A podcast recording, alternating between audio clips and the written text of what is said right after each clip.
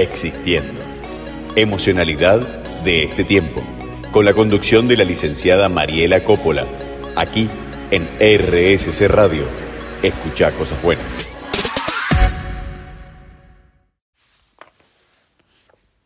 Hola. Otra vez, otro martes a las 23 horas en Existiendo. Emocionalidad de este tiempo. Y bueno, después de las fiestas, no me parece menor aclarar que no siempre uno se encuentra con alegría y bienestar, sino que muchas veces, y esto salió en, en mi Instagram, en el vivo, en el último posteo que fue acerca de la gratitud también, ¿no? Con una visión bastante realista acerca de lo que son las fiestas para todos, sin una visión romántica y más mistificadora de qué significa. Acuérdate que en Instagram es marie.psicóloga por si lo quieres revisar y muchas plataformas más. Pero bueno, desde ahí vas a poder acceder. A poder también conectarnos con esto de lo real, que a veces estamos con personas que no queremos estar, a veces hacemos esfuerzos y ojalá que sean elegidos y no sacrificios, que es una gran diferencia. El esfuerzo le dijo, el sacrificio no. En donde realmente nos encontramos con los que no están, los que extrañamos, con lo que deseamos, con esos balances conscientes e inconscientes que hacemos de una manera u otra, sin darnos cuenta, que a veces nos visitan nos asaltan en cualquier momento, indeseable o inoportuno, y nos permiten de alguna manera editar nuestro mundo interno y darnos cuenta que hay cosas que todavía no nos escaneamos, que nos revisamos y que es fundamental poder hacerlo simplemente para ser congruentes y coherentes con nuestros valores, con lo que queremos, con lo que deseamos y sobre todo con quien elegimos ser. Acá está, existiendo. Y hoy vamos a hablar de las condiciones para el bienestar en una pareja porque en estos momentos de celebración o no celebración, o melancolía o tristeza, que es normal, te aclaro, para que no te asustes. Es fundamental tener bases sólidas o empezar a construirlas, o tener el coraje, te diría, para empezar a construirlas. En el consultorio se presentan muchos hombres y muchas mujeres alrededor de estos 20 años de experiencia que sufren porque pretenden formar una pareja que van por contra de su propia naturaleza. Y esto significa romantizar lo que es una pareja, como hablamos la vez pasada, en el programa pasado, de una pareja romantizada, una pareja real. Una pareja real tiene que someterse a desafíos de construcción, de trabajo propio, de revisión de su mundo interno de encontrar sus negociables o no negociables, de aprender juntos a crecer y evolucionar. Es una propuesta implica un coraje enorme para abrir tu mundo interior, tu vulnerabilidad. Y de alguna manera rosa con lo que deseas o querés, tu estilo de vida, tus necesidades, deseos, inclinaciones, ambiciones, si te adaptas o no a los modelos de tus padres o familia de origen en general, al deber ser, al quiero, al tener, esos modelos sociales arquetípicos e imperantes.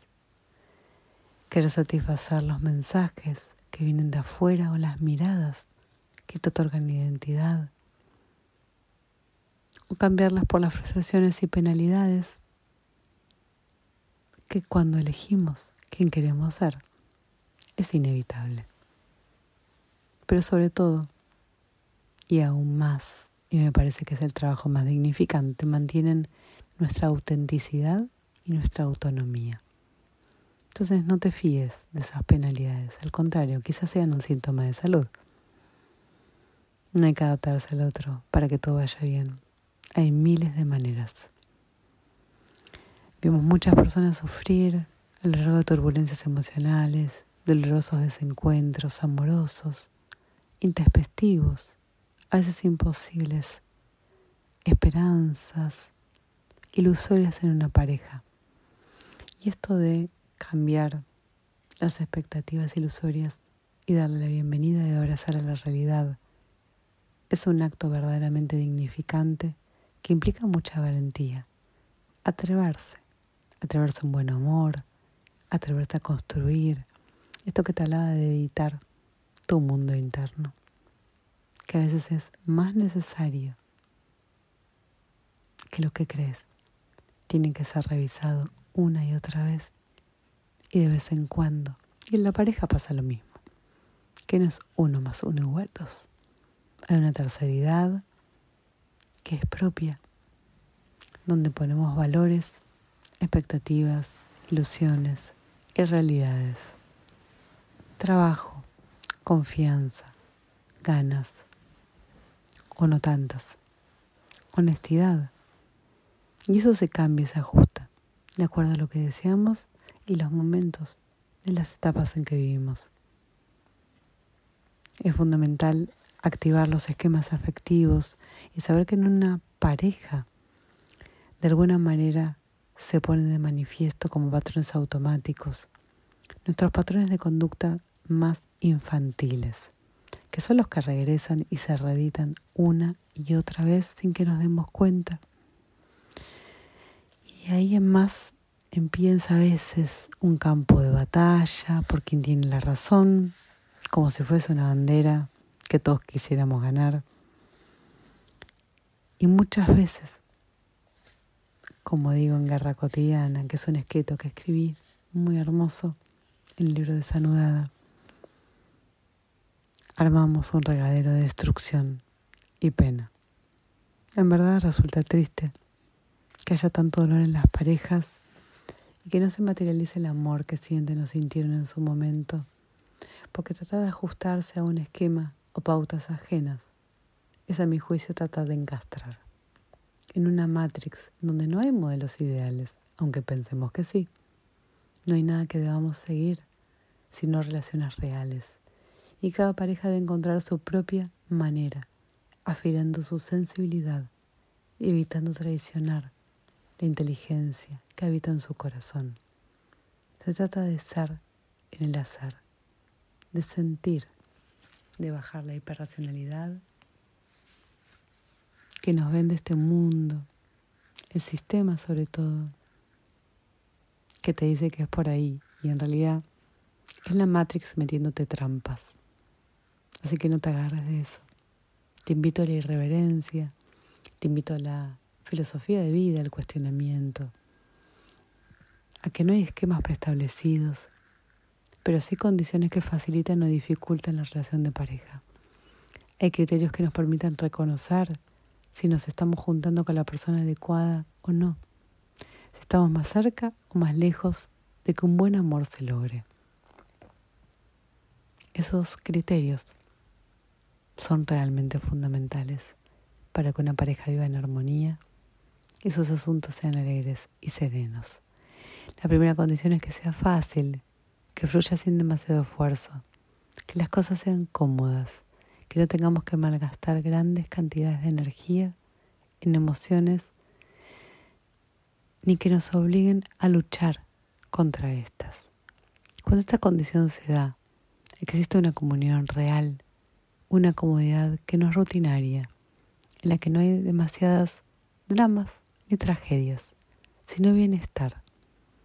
Todo se desenvuelve con naturalidad y las cosas resultan mucho más fáciles y con gracia. A veces resulta que nos juntamos con personas a las que inexplicablemente uno diría que es complicado. ¿Viste cuando se avanza con pesadez y con esfuerzo? No necesariamente se trata de parejas que pueden ser socios, amigos, vecinos, conocidos. A veces son personas con las que No sabemos por qué, porque a pesar de nuestros deseos, la relación no fluye con naturalidad. No es, no es fácil, es como mucho esfuerzo hay que poner. Que no te digo que no, no hay que poner esfuerzo en una pareja, al contrario, decimos que se construye y que no que fluye, ¿no? Pero no resulta sencillo, es como si no se deslizara. Como si no hubiese estilos afectivos parecidos o bien engarzados. En cierto modo podemos modificar un poco las pautas afectivas que tenemos como modos de entender el amor y modos inconscientes que habitan adentro nuestro. Relaciones que hemos aprendido y resolver asuntos emocionales pendientes que nos han construido de nuestra niñez y que forman parte de nuestra identidad y son nuestro documento. Pero no debemos hacerlo en forma radical ni completamente, porque a veces tampoco es necesario. Y hay que tener una brújula muy calibrada para saber esto, porque realmente es un límite muy finito. Podemos cambiar un poco el estilo afectivo, pero vale la pena juntarnos con personas cuyo estilo afectivo encaja muy bien con el nuestro. Yo sé que esto que te estoy diciendo te parece una irrealidad, un surrealismo, algo muy raro, que vos decís, ¿dónde se encuentra? ¿Qué es? Y los que tienen de alguna manera suerte, entre comillas, podríamos decir que se van a sentir muy identificados con lo que digo. Es fácil saber cuando los estilos afectivos y las pautas favoritas de relación de cada uno son compatibles cuando apenas hay discusiones, cuando las emociones fluyen sin grandes altibajos cuando la relación es nutritiva para ambos, cuando hay admiración, cuando hay inteligencia, cuando hay risas, cuando hay humor, cuando hay lucidez, cuando hay herramientas, cuando se construyen si no las hay, cuando hay ganas de hacerlo. Cuando uno más uno suma mucho más que dos y no menos que dos si no la relación estaría empobrecida. Si la relación no es nutritiva, se produce un desgaste en las personas y en el cuerpo, y se siente tensión, uno se desvitaliza, lo cual es una señal de alarma, porque en realidad es el preludio o la antesala de una enfermedad. En mi Instagram, mario.psicólogo, vas a encontrar un texto hermoso que se llama Guerra Cotidiana, que justamente habla de esto. Y quienes alguna vez se separaron, se divorciaron o tuvieron discusiones fuertes, saben de qué hablo. Algunas personas llevan 50 años viviendo en pareja, se tratan muy mal, se insultan constantemente y esto es una normalidad. ¿Y por qué siguen juntos? Te vas a preguntar. Si hay cráteres por todos lados, hay un intercambio negativo y un círculo vicioso en el malestar. El maltrato genera vínculos tan profundos en las personas que son infelices y se acostumbran a esa infelicidad. Desearían separarse, pero hay una gran dependencia emocional, y ya vamos a hablar de esto porque es todo un tema, porque hay terror a enfrentarse a la soledad. Y acá la soledad está negativizada. No es una fuente de revitalización personal como debería serlo. En estas parejas a veces podemos llegar a extremos, como desear que el otro muera o se enamore de otra persona. Y esa penosa lucha de amores lastimados, reconvertidos en miedos, reproches o reclamos, generalmente nos somete a una grave crisis. Puede ser una depresión si es mucho tiempo y esto significa que es un vínculo que no va a crecer porque el terreno es infértil, es negativo, es difícil. Entonces ahí probablemente hay que poner un punto final, saludable, sereno, respetuoso, leal con uno mismo, de esos que salvan, sanan, cobijan y eligen de alguna manera la salud y no la enfermedad. No pagar el precio, porque el precio por la vida nunca se paga, ni se regala, y menos se vende. Existiendo. Emocionalidad de este tiempo. Con la conducción de la licenciada Mariela Coppola. Aquí en RSC Radio. Escucha cosas buenas. La segunda condición es que a veces las naturalezas de las personas, los seres internos, no son demasiado compatibles. ¿Qué quiere decir? Que la comprensión del otro no está al alcance de nuestras capacidades o competencias. Es cuando se siente que uno era chino y el otro japonés. Hay una fascinación quizás amorosa, pero hay una incompatibilidad en el lenguaje. Hay como dos naturalezas o fuerzas que chocan y se pueden amar muchísimo, pero carecen de la posibilidad de comprensión verdadera. Esta incompatibilidad del hombre y la mujer en la pareja descansa sobre la diferencia, pero sobre todo sobre la imposibilidad de asociación como una invitación de complicidad. Y no es menor este tema. Sé que esto no es fácil de entender porque verdaderamente puede dar mucho amor, pero cuando no hay complicidad, hay naturalezas que son incompatibles. Puede ser religiones, puede ser ambiciones del amor o lujo, puede ser propósitos de vida, sentidos.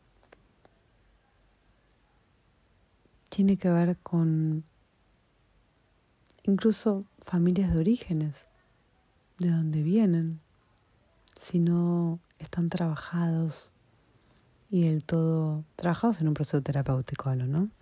O sea, trabajados profundamente. Porque es importante que se traten como iguales. Y para esto esas carencias hubo que afrontarlas y gestionarlas muy bien, para que sean obra del pasado y no del presente, y no sigan impactando en el presente en forma negativa.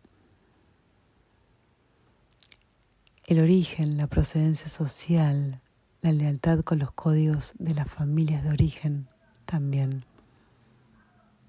A veces pueden hackear la confianza de una pareja y a veces los puede separar. En realidad hay muchas parejas que aunque no lo creas, es más importante sus familias de origen. Siguen siendo dos niños emocionales.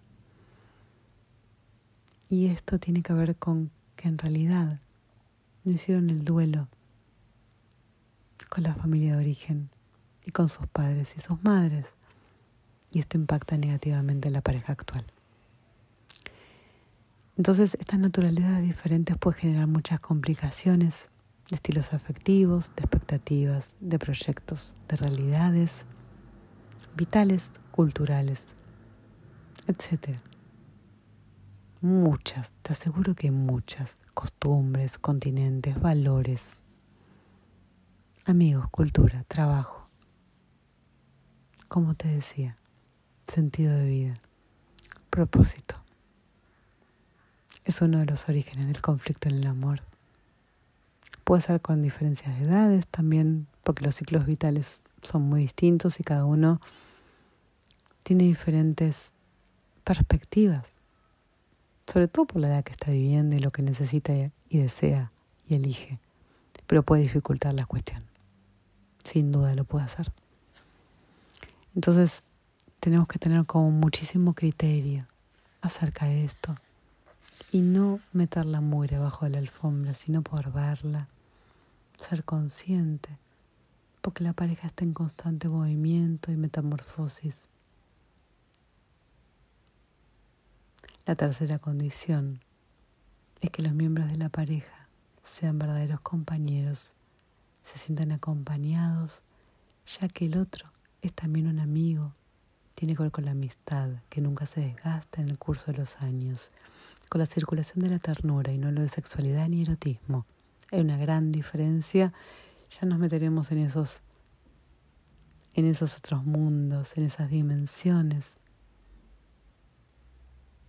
porque son muy peculiares, muy particulares. Compartir intereses, gustos, diferencias y complicidades mm, es un negociable que realmente marca un gran diferencial. Es una bandera a conquistar. Y eso se pone el acento en la relación de pareja, que también es una relación de compañerismo, de amistad, un camino en común, donde se acompañan asuntos y vicisitudes del vivir. Se hace más liviano el equipaje, la carga. Y son dos que encuentran recovecos en sus almas. La última de las condiciones es la fe y la confianza plena en el otro. No es necesario temer, desconfiar o protegerse para estos corazones inocentes. El otro tiene que inspirar una completa confianza sobre la cual se pueda sedimentar y pavimentar un amor duradero, real y susceptible al crecimiento y a la construcción. Tenemos que tener la convicción de que el otro no nos va a dañar, que no estamos en una zona de peligro. Porque si sentimos eso, con certeza nos tenemos que correr. Acuérdate que te hablé antes de los puntos finales. A tiempo. No quedarse más de la cuenta si no estamos seguros. No tengamos miedo a veces de estar solos. Quizás sea una forma de revitalizarnos y encontrar claridad y disponibilidad emocional para estar preparados para conocer a un verdadero amor. Porque muchas veces nos conformamos. Sí. Y aguantamos dolores, traiciones, indefensiones. Vemos semáforos en rojo y los dejamos pasar.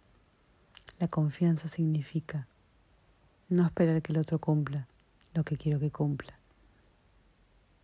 sino ser conscientes de que el otro tiene la posibilidad de lastimarme y sin embargo va a elegir no hacerlo.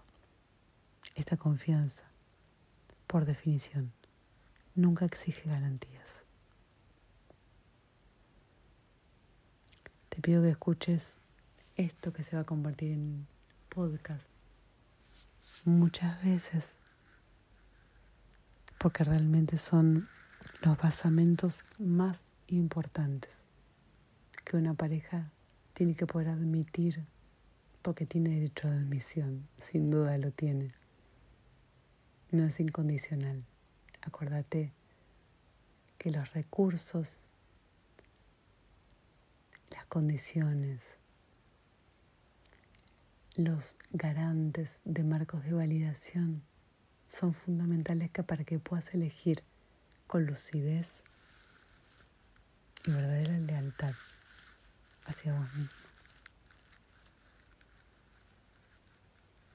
Es fundamental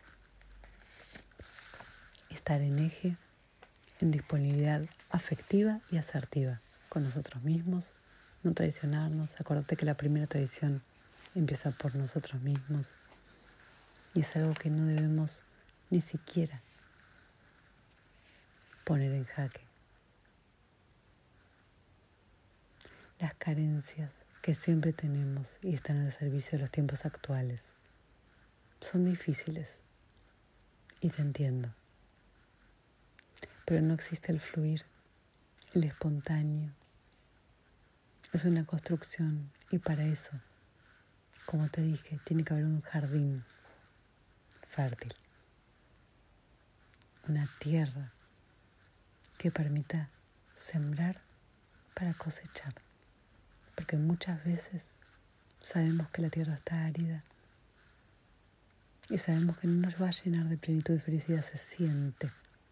Y sin embargo, pasamos esos semáforos en rojo o esos danger, esas luces rojas luminosas como marquesinas, como destellos, sin hacernos cargo de que en realidad estamos pisando otra vez los mismos cráteres de hace mucho tiempo atrás. Te dejo estas reflexiones verdaderamente muy profundas hoy. Te invito a consultar el Instagram que habla muchísimo más de esto, en Spotify, en YouTube. Instagram es mario.psicóloga, YouTube es Mariela Coppola. Mi mail es psicóloga Mariela Coppola, arroba gmail.com. Déjame tus comentarios, preguntas y así seguiremos hablando. Te dejo un abrazo. Nos volvemos a encontrar el próximo martes a las 23 horas. Tienes el canal de Spotify también, que es Mariela Coppola. El refugio del alma se llama. Te invito a escucharlo. Hay mucho material altamente valioso, un contenido de valor para que puedas realmente sentirte, conectarte con vos, escucharte, no mentirte, no engañarte conectarte. Te espero el próximo martes en Existiendo. Existiendo. Emocionalidad de este tiempo. Con la conducción de la licenciada Mariela Coppola. Aquí en RSC Radio. Escucha cosas buenas.